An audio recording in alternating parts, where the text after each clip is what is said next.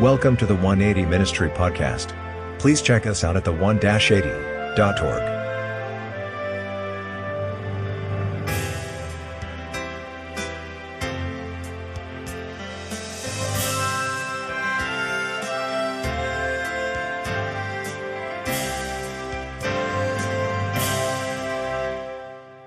The scripture for today, Matthew 6, verses 14 and 15, is the, is the epilogue or the continuation of the Lord's Prayer. Matthew 6, verse 14 and 15 is, are the words that Jesus said after he said the Lord's Prayer to the disciples. Just for you to know, that's the heart of the Sermon of the Mountain. So when Jesus was preaching high there in the mountain and everybody was listening to him, they asked a question so, how we should pray?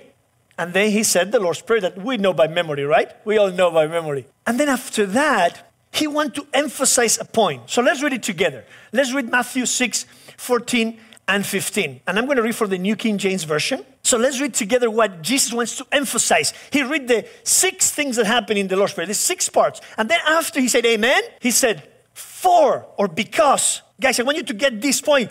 Please, if you forgive men their trespasses, your heavenly Father will also forgive you. But if you do not forgive men their trespasses, neither will your Father forgive your trespasses. What? Why that emphasis in forgiveness? The Lord's Prayer has six parts, and forgiveness is one of them. Why, at the end of the Lord's Prayer, Jesus wants to emphasize? You know why? Because forgiveness is first. forgiveness is more important and make our prayer more efficient, more effective. Sometimes the lack of forgiveness goes along with lack of prayer. Even before the Sabbath, the, the, the tradition show that in order to come to the Sabbath, you need to come with all your forgiveness checklist done to be able to be in the presence of the Lord. How are you going to be able to pray if forgiveness is not there in your heart? How is that you know that you are really forgiven. How we can know I am forgiven? How I can know I am forgiven? Well, three points for that. Three points. With these three points, with those three, I know I am forgiven. With these three, I know I am forgiven. So, first point I am forgiven if I am washed. That's why we do foot washing before partaking communion, because it's part of this I am forgiven is the first part, is the most important one, is the one that actually people know very well, but they forget the foot washing. That's why today we had the foot washing downstairs, and, and you can do it at home as I did mine. But it's important that, let, let, me, let me tell you the, the concept of this wash importance. Psalms 51, verse 2, are the words of the King David. After Prophet Nathan told him about his sin, his hidden sin towards Bathsheba or with Bathsheba. And he said, he made this song, Psalms 51. He said, Wash me thoroughly from my iniquity and cleanse me from my sin. Any hidden sin? Ask Jesus. Does anybody here or watching with a hidden sin? Ask Jesus. Maybe you just found about this sin in your life very recently Ask Jesus, the cornerstone of salvation. Ask Jesus to wash it, to clean you. Come to Him. You need to give some forgiveness to some brother or sister. You know, in the Bible, we have this story when Jesus wanted us to know the importance of this first point. In, before the, the Lord's Supper, he took the disciples, and because in those days were not COVID restrictions, He can do it to each one of them. And then he kneel and wash every disciple feet. And when Peter was to be washed, Peter was like, No, no way, you're not going to wash my feet, Jesus. You are my master. And Jesus said, You need to be washed. You already been washed one day in baptismal pool. You've been already washed once, but you need to be now be washed in your foot to remember that you are washed, that your sins are away, that you don't have sin anymore in your life. I think these days is a good opportunity to do foot washing within the family. Probably for me, the best lesson, or when I really got to understand the foot washing ceremony or ritual was when my dad, my dad, asked me that day, Son, can I wash your feet today? Can we do the foot washing together? You need to understand this. Friday night, my dad was a little stressed because a lot of things needs to be done for church, right? Sabbath morning sometimes can be stressful. Sometimes, sometimes. And I was not, I put it this way, I, the, the perfect child that Friday night. And my dad corrected me, maybe not in the perfect way, maybe with a, a little, a little, a little high voice tone, you know, maybe not as, as a child wants to hear from dad, but then he corrected me, and I felt, I felt dirty. I felt wrong. What I didn't know is that also my dad felt that way. Now that I am a father of three, and when I lose temper, right? So my dad told me, son, can we wash feet together? Say, sure, sure. So we went, I remember, to the room, and I remember he was, he, he kneeled before me. He removed my, my shoes, my socks, and he'd look at me. I will never forget this moment when my dad turned my, my feet, looked in my eyes, and said, with the eyes full of tears, I'm sorry, son, because I yelled to you yesterday. Sorry, son, because I was not the good, good father I supposed to be, as Jesus wanted me to be for you. And I got it. I got it. Not just my sin was washed that moment, but my son's, my dad sin was washed that moment. And I got it. I know it's so important to wash our feet to each other in the family. So please don't lose this opportunity. After today, make time with your family to wash your feet to each other. It's beautiful. We need to humble. And today, you need to know, my friend, whatever your sin is, whatever your dirty part of your life, whatever spot in your soul, you are washed. I am washed. Clean. I am forgiven because I am washed. I am saved. But that's not the, the end. Many people stop here. That's not the end. This is just the beginning. The second point is that I am forgiven if I am transformed. I am forgiven if I am transformed, if I look differently. Look how David, the king, had it clear that Psalms 51, few verses down, look he said in verse 10. Psalms 51, verse 10. You need to read Psalm 51 later at home. Please, that's your homework for this week. Come on. It's a beautiful chapter, small chapter, full of this. I am washed and I am transformed. Psalms 51, verse 10 says, Creating me a clean, what? A clean heart and renew and steadfast spirit within me. Because, my friend, it's not the same to be sin free that to be free of sin. I'm going to say this again. It's not the same to be washed and be sin free that to be transformed within your heart and to be free from sin. You got it? Any sin that is keep coming back to you. You know, Peter was washed by Jesus. The Jesus hands that later will be on the cross, nailed, was washing his feet. He understood he was washed, he was sin free. But when later in Gethsemane, Jesus was praying, came to catch Jesus, you know what Peter did? The old Peter came back. Ooh, the fighter, the one that took this war and went to kill. Was in that moment that Jesus showed him you need to be not just sin free, but free from sin. You need to be transformed. You need to do things differently. You need to, you need to receive that blood transfusion that you get when you partake the communion, that bread, that, that grape juice. You need to make that a transformation moment that the blood of Jesus, his character, his life, his, his flesh go, go into you and you set that transformation, that new heart. Any sin that is keeping back to you.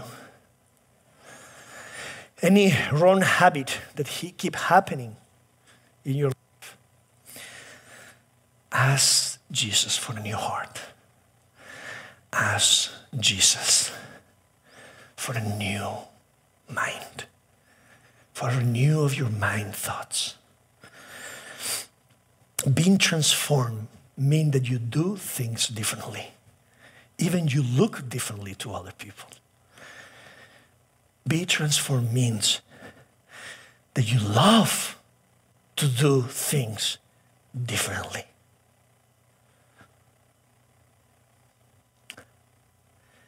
Let me tell you about my dad transformation.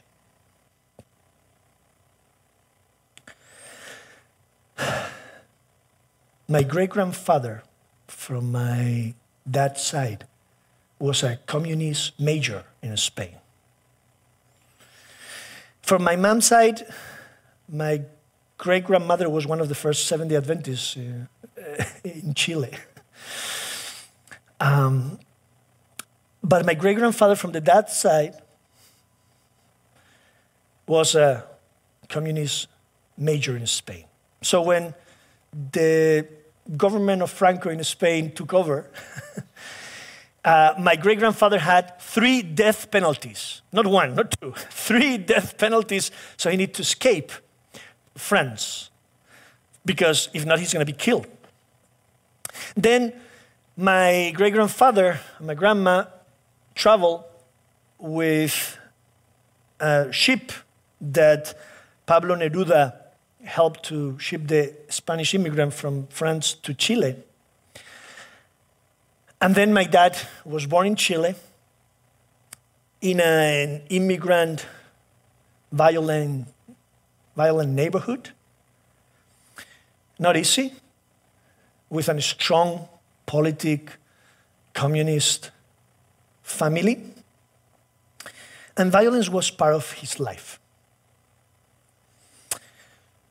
Made, met my, my mom that at the age of 15 decided to stop coming to church. So they met, got married, and then my dad started working as a politician, very high level politician in Chile. Actually, he worked for Allende in the government, social communist government in Chile. And he, became, he was one of, the, one of the top ones.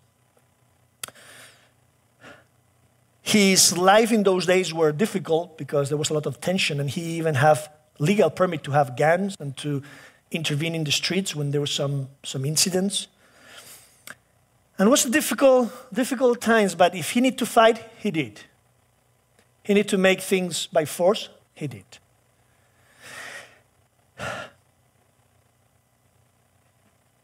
Then Pinochet took over the government. And it's well known in Chile and in some other parts that uh, two airplanes with American pilots help to make succeed the change of government in Chile. They took my dad in prison, and he was there for four, four long days. He never explained me what happened there. My mom was pregnant for a six month pregnancy, very stressful days, very difficult days. After those four long days, my dad was released by mistake. They thought they, they made a mistake and they, they released him in the middle of the night. So he escaped to Spain. And because he was a son of a Spaniard, he gained nationality. So he became a Spaniard.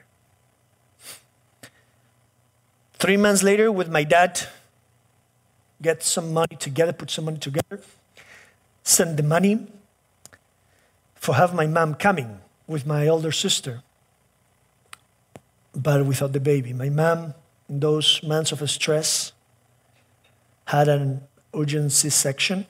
You know, those days the C-section was a big C-section, you know.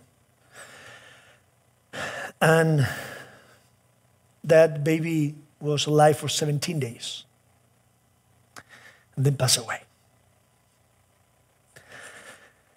Then my mom and my dad decided to start back, uh, to start again from in Spain. And was one day that my mom was losing babies constantly. that she was in the hospital in Madrid by herself. And she was looking at that C-section every time, and she was at the hospital by herself. And then she realized, what I'm doing? Why am I by myself? If I were at church, I know the sisters, right? I know the sisters, right? I know the sisters, right? Will be here with me, right? That's what church family is for. So she made a decision. She said, I'm going to come back to church. Her dad was praying from Chile and sent letters. Those days, letters, handwriting, not by email, you know. Sent letter with the Seventh day Adventist church in Madrid, the center one, and tell, go to church, go to church. My mom always refused. But if you have a child, keep praying, keep praying, keep praying. Insist, insist, insist. So Dad took mom to church, and then he waited for her at the door, smoking, in front of the deacon. Can you imagine, Vernon? The deacon was there to, to welcome, and my dad is smoking at the door, in front, literally. And I'm talking about a very strong communist with violent environment. My mom keep praying and keep faithful. My mom asked for Bible studies to review the Forecasting Hope series in those days at home. So, uh, an elder of the church, an elder of the church, I'm going to say this again, an elder of the church, a member of the church, went to mom at home, dad was in the sofa in the living room, mom was at the table, and he was teaching the Bible, the truths. And my dad was reading newspaper and making notes to find something that he can show to my mom that was a lie. That all of this Bible thing, all of this religion was a lie. So then he went to Daniel 2.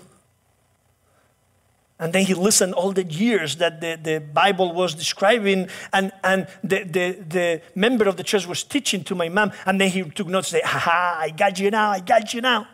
Then he went to the library and then he found out that everything was true. So my dad started studying, and my dad got baptized, was washed in a lake in south Spain with my older sister. The day of his baptism, the pastor that was about to baptize him asked him one question. Said, What if you found Pinochet in heaven when we get to heaven.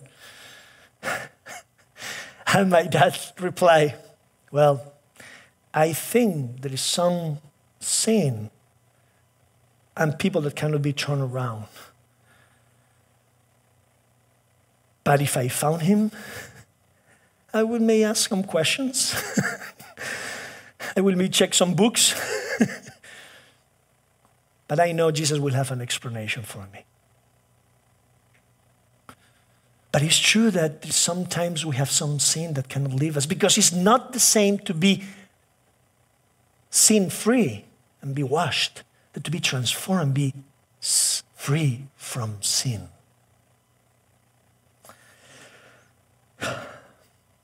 That, that heart was changed. Not a perfect heart yet at that time, and not, not here, not perfect today. Change he decided to, to become a missionary. He had a big business, and when I was asking my parents to share this story today, live stream, they remind me a point here that very recently somebody, when, when, when they met, like, like about two months ago, they met somebody from my little town that were living south of Spain. They say, Oh, you are the one that sell your big business to follow God. My dad and my mom choose not to have a comfort life in the world's eyes, but they choose to be missionaries and go wherever God tells them to go, no matter what the price was. And that was a big one. I remember my grandmother, and this was one of the testimonies of light that I know touched her more personally. She said, I never saw anyone be so happy with so little. But you know what? I don't remember never in my house to have a need. I don't. I need of any material things, some luxury even, and no emotional needs, which is the most important thing. Dad is different because now dad doesn't smoke anymore. Dad is different because dad doesn't drink anymore. Dad is different because now he doesn't fight anymore. Dad and mom went to prison ministry after church to teach the Bible inside. What a beautiful ministry. Dad and mom help in the soup kitchen of the church when they have soup kitchen. Dad and mom ask God to transform them in service. And my mom became a nurse. When I was born and I got seven, my mom decided to start nursing to heal people, to help people. I am forgiven because I am transformed. But there is the third point that we need to go deeper into his love, deeper into his communion. And I am forgiven if I forgive others. I am forgiven if I forgive others. This is the ultimate step. Jesus was tortured. Jesus was in the darkest, alone moment when he said these words that we can read in Luke 23, verse 34. In Luke 23, verse 34, he show us this third deeper in his love transformation that says, Then Jesus said, Father, forgive them, the one that have tortured me, forgive them, for they do not know what they do. Any sins in your life that you cannot forgive yourself, ask Jesus to forgive you. Because if Jesus was forgiven the ones that tortured him, how is that you cannot forgive yourself for anything that you have done? Any sin that somebody has done to you that you cannot forgive, ask Jesus, the cornerstone rock of salvation, to give you forgiveness. That was called to move a city and to, and to serve the Lord. My mom also worked, and they they decided to live in a, or they got to live in a small town in, near Madrid, about 45 minutes from Madrid, of 1,000 population. In a townhouse, serving the Lord. One of our neighbors came to dad and said, Teach me how to pray. And so my dad taught him about the Bible and the truths in the Bible. He went and, and taught him everything that he had learned and how he will have been washed and transformed. And my neighbor and our neighbor understood that for prayer, to learn how to pray, you must forgive first. That man met other neighbors of those stone townhouses. She was a lady married with an American tall man. His name was Guri, or his nickname, Guri. He was a proud American. He loved the culture so much that he never learned to, to speak Spanish. Guri got sick. He got surgery. He had an stomach and intestine infection. And then he had an, an, an abdomen cut, like here, like kind of C section cut. And what happened was that the nurse, because it was so far, this small town, only went twice a week to clean it, and he, he couldn't go to all the, all the place. So the wife came and knocked the door of the house because she knew that my parents will never say no to help because they know they were different. She knew my mom was a nurse. So mom went to heal Guri injury. So she started healing the injury. Mom told us that was green and infected at the worst. because Guri never did nothing to, to stop. He felt that he was all powerful and can do anything, and he never took rest as supposed to. He was before in a wheelchair, and this was just producing more pain, and he was all day sit down, trying to even do things and sweating. So my mom, after a few days cleaning Guri's infection and getting better, she said that yeah, in a couple of weeks, if I go daily there, probably will got better and she, he will not need anything else. So one day, mom asked my dad, please come to talk to Guri because it's good to chat, to have a little chat with the patient when you are doing some treatment. So the, the, the, patient will be a little bit distracted when I do some things because it's a little painful sometimes.